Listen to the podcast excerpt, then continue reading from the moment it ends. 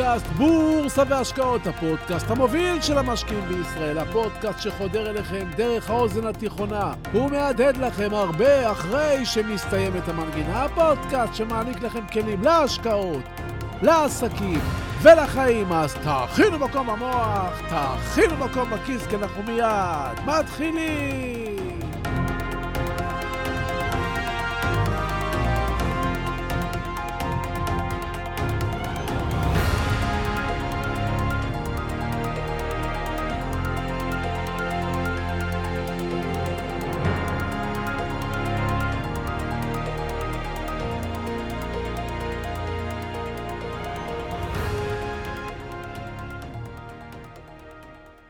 מוטיבציה. אני מעודד מוטיבציה.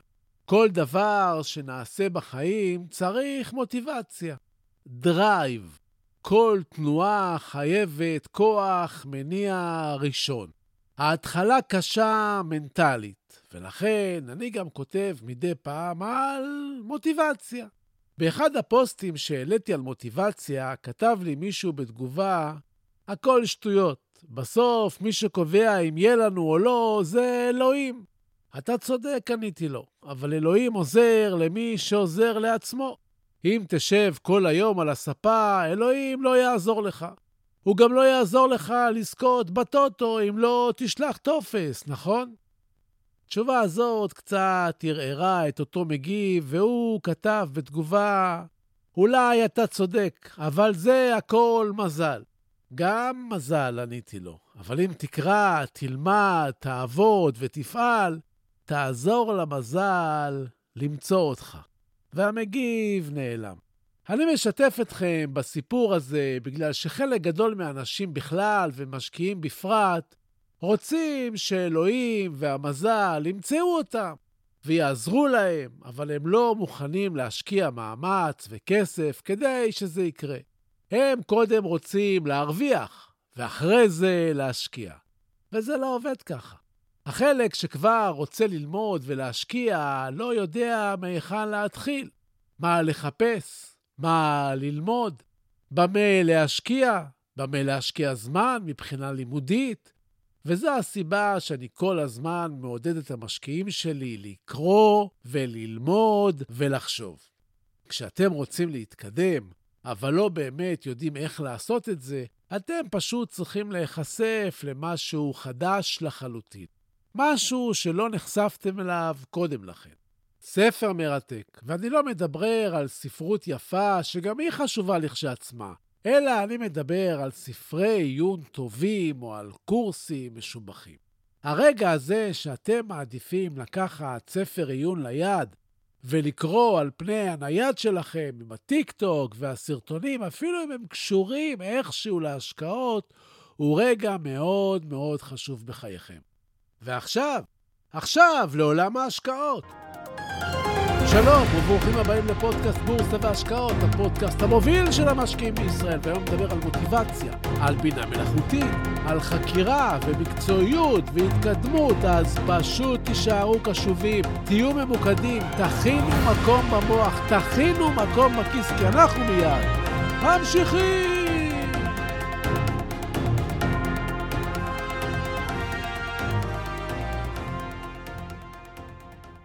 הבינה המלאכותית, כמו שסיפרתי לכם בפרקים הקודמים, הולכת ומשנה את העולם.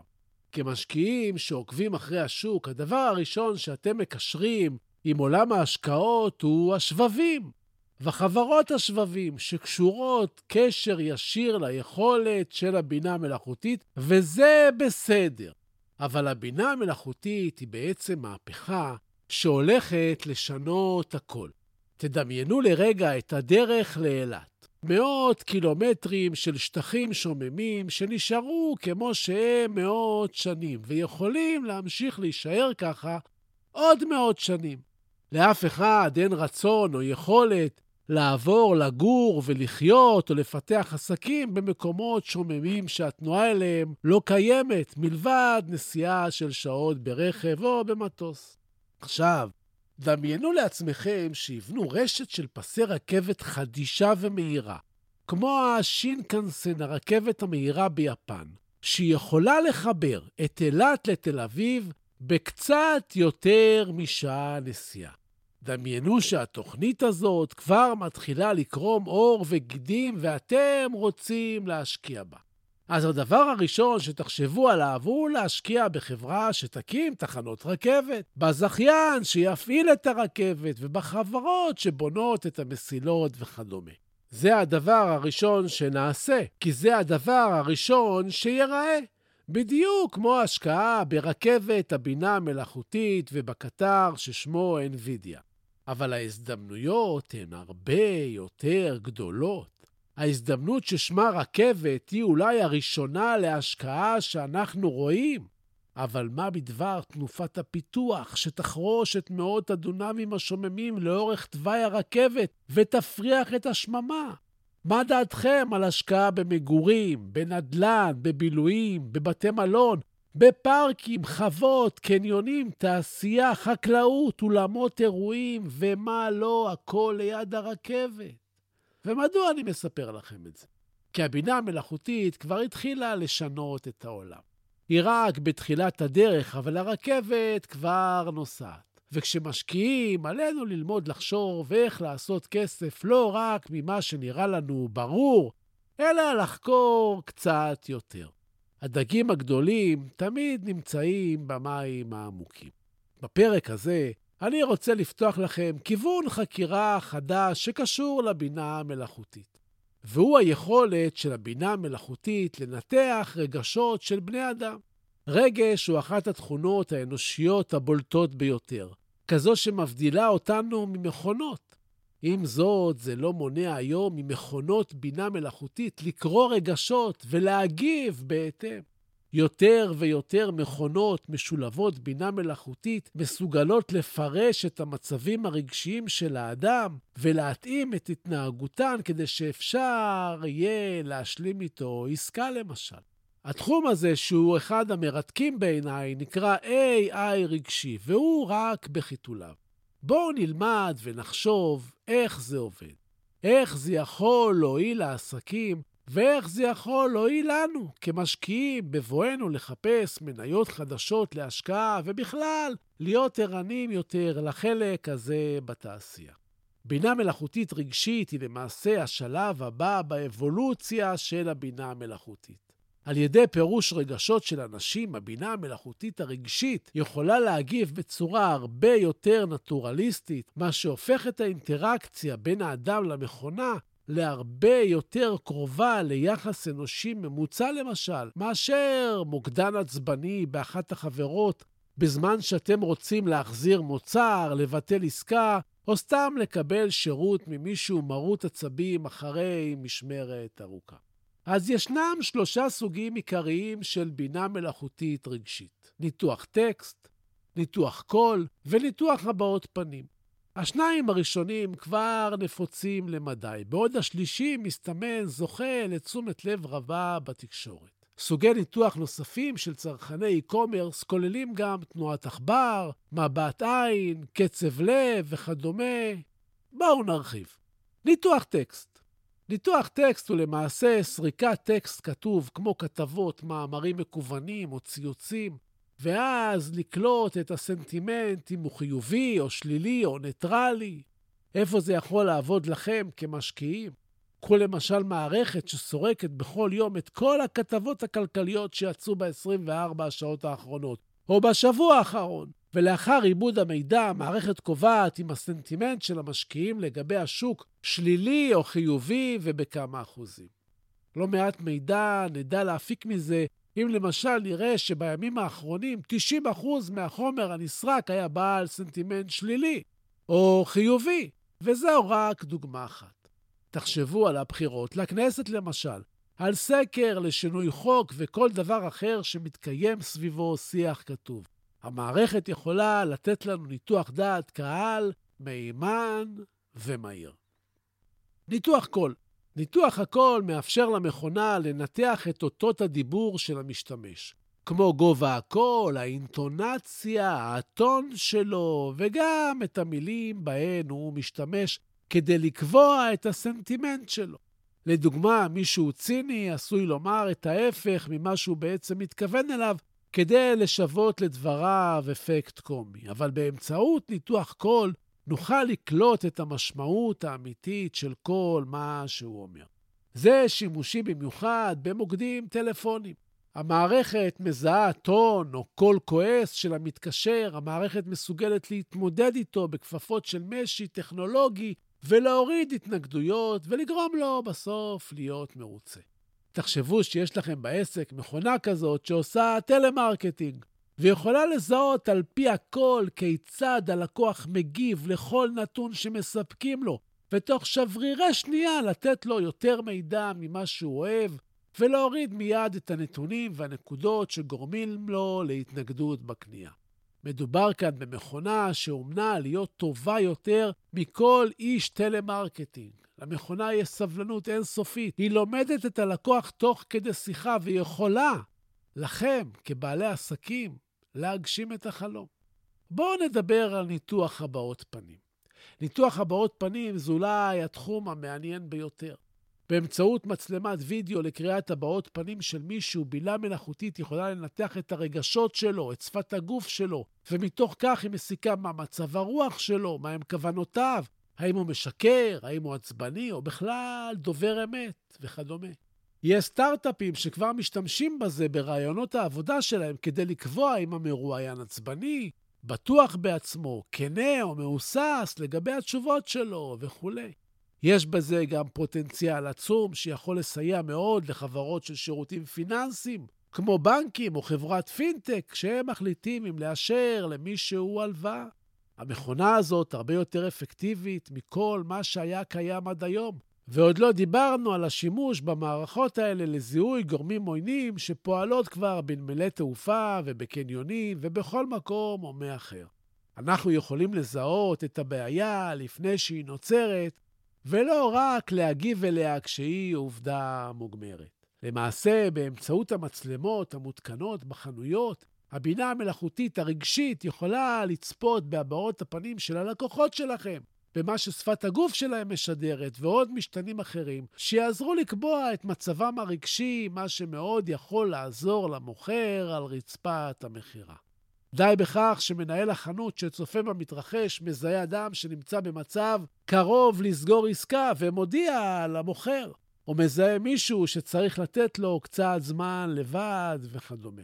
אנחנו יכולים לעשות את אותו דבר באינטרנט. במקום לראות את שפת הגוף של הקונה, אנחנו יכולים לנתח דפוס התנהגות מקוונת שלו. לדוגמה, אם הקונה הפוטנציאלי משתמש בסמן העכבר באגרסיביות רבה, AI יכול להשיג שהוא לחוץ או ממהר, הוא פתוח פחות להצעות, אבל אם הלקוח יעביר את הסמן מעל כפתור קנה עכשיו וישתעל לזמן מה, המערכת יכולה להבין שהוא מתלבט ולכן זה יכול להיות עיתוי מתאים לשגר לו קופון להנחה, או משלוח חינם, או מתנה שיעזרו להפוך אותו ללקוח משלם, והכול אוטומטית. אולי, אולי בזמן שאתם מאזינים לי ושואלים שאלות את עצמכם, עד כמה הדבר הזה יכול להיות מדויק? האם המכונה באמת יכולה לקרוא אותנו בפשטות כזאת? אז במקרה של ניתוח הבעות פנים, חוקרים הגדירו כ-64 הבעות פנים שונות ומיקרו-הבעות. הבינה המלאכותית יכולה לזהות אותם ברמת דיוק גבוהה למדי, וזה רק הולך ומשתפר ככל שהטכנולוגיה מתפתחת. הבינה המלאכותית הרגשית משתפרת ככל שמזינים בה יותר נתונים, אז הדיוק הוא לא בעיה. עכשיו, שימו לב, אנחנו רק בהתחלה.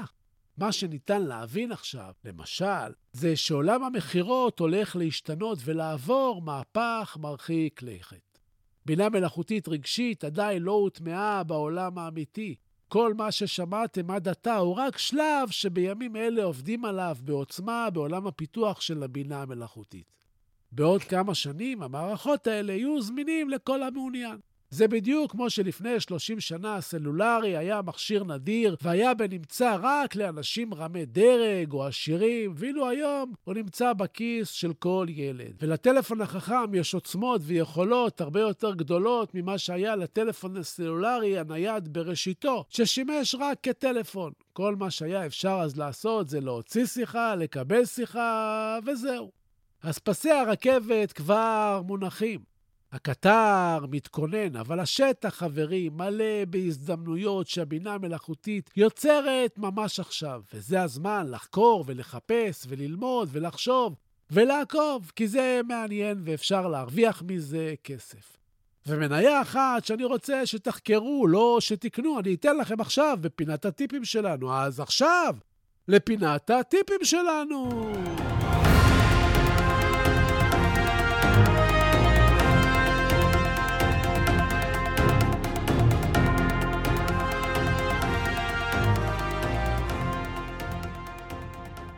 היום אני רוצה לתת לכם מניה לחקירה. אני מדגיש שזו הצעה למחקר ולא המלצת קנייה. אני לא ממליץ מה לקנות ומה למכור, אלא רק לחקור. סימול המניה הוא ZI, Z. אני מציע לכם להיכנס לאתר של Yahoo Finance. כנסו דרך המחשב ולא דרך הנייד, כי דרך הנייד אתם מפספסים הרבה חומר חשוב. תקלידו בחלונית שמה את שם המניה. בדף המניה תיכנסו ל profile ותקראו על החברה. יש שם קישור לאתר החברה ששמו zoominfo.com. זה לא מניית זום שאתם מכירים, זו מניית זום אחרת. תרגמו את Yahoo Finance ואת האתר של החברה לעברית בעזרת Google Translate. ככה יהיה לכם יותר קל, ותתחילו לקרוא על החברה. תקראו כתבות, תחפשו מאמרים והמלצות, ותרחיבו את הדעת. תעקבו, תבדקו ותחקרו, ואל תנסו רק על הגרף לראות ניתוח טכני אם כדאי או לא כדאי, אלא כדאי לחשוב. כי אולי יום אחד תקימו גם אתם קניון ליד הרכבת. הבנתם את זה? אז זהו לנו להיום. אני מזמין אתכם לעמוד האינסטגרם שלי, סודות, כף תחתון בורסה באנגלית. אני מזמין אתכם לאתר שלי, www.סודות.il. אני מזמין אתכם איתי ללמוד באחד הקורסים שלי ולהיות הגרסה המשופרת של עצמכם. ובסיום, אני שב ומציין, כי אין במה שאני אומר המלצה מקצועית או ייעוץ מקצועי, אלה תמיד כדאי לקבל מיועץ מוסמך עם רישיון ליאל. אני רק משתף אתכם במה שאני חושב. המניות שלפעמים אני מדבר עליהן כאן, אתם צריכים לדעת. אני לפעמים קונה מהם, לפעמים מוכר מהם, ואני אף פעם לא מנסה לכוון אתכם לבצע פעולה כלשהי, אלא רק לגרום לכם לחשוב, לחשוב, לחשוב וללמוד. תודה. תודה על התגובות החמות, תודה על השיתופים, תמשיכו ותפיצו וככה נגדל יחד. תודה להילה ברגמן, שעורכת, מאירה ומפיקה את הפודקאסט הזה. שימו לב שבאמצע השבוע עולה מדי פעם פרק של קצרים במוח, אז תירשמו לקבל התראות שלא תפספסו. אני מבקש, סמנו שאהבתם. תשלחו את הפודקאסט הזה לעוד כמה חברים. כן, אני רוצה עוד מאזינים לפודקאסט. תעשו השתדלות, תפיצו. תודה רבה שהאזנתם. תהיו טובים, תעזרו למישהו שצריך. תעשו משהו טוב לעצמכם, תלמדו משהו חדש. שיהיו לכם בשורות טובות, כל הישועות, הלוואי שתתעשרו בהקדם. אני הייתי צביקה ברגמן, ואנחנו, אנחנו ניפגש בקרוב.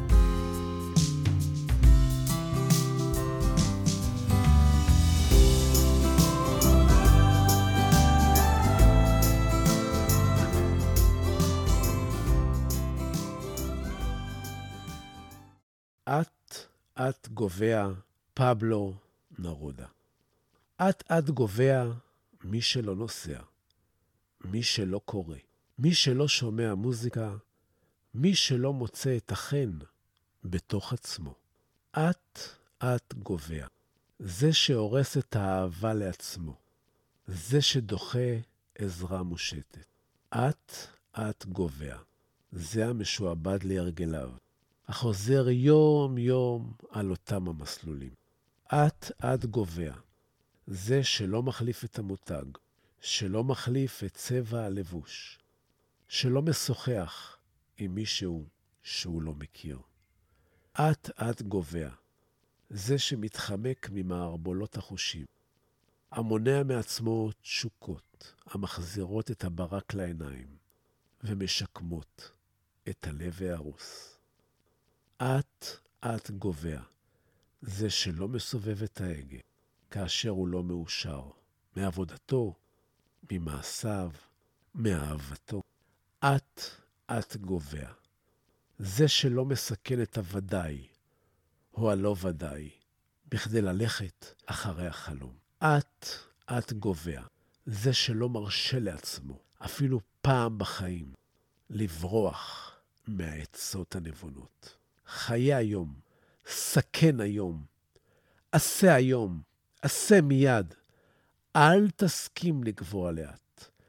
עשרת המכשולים, אל תסרב לאושר.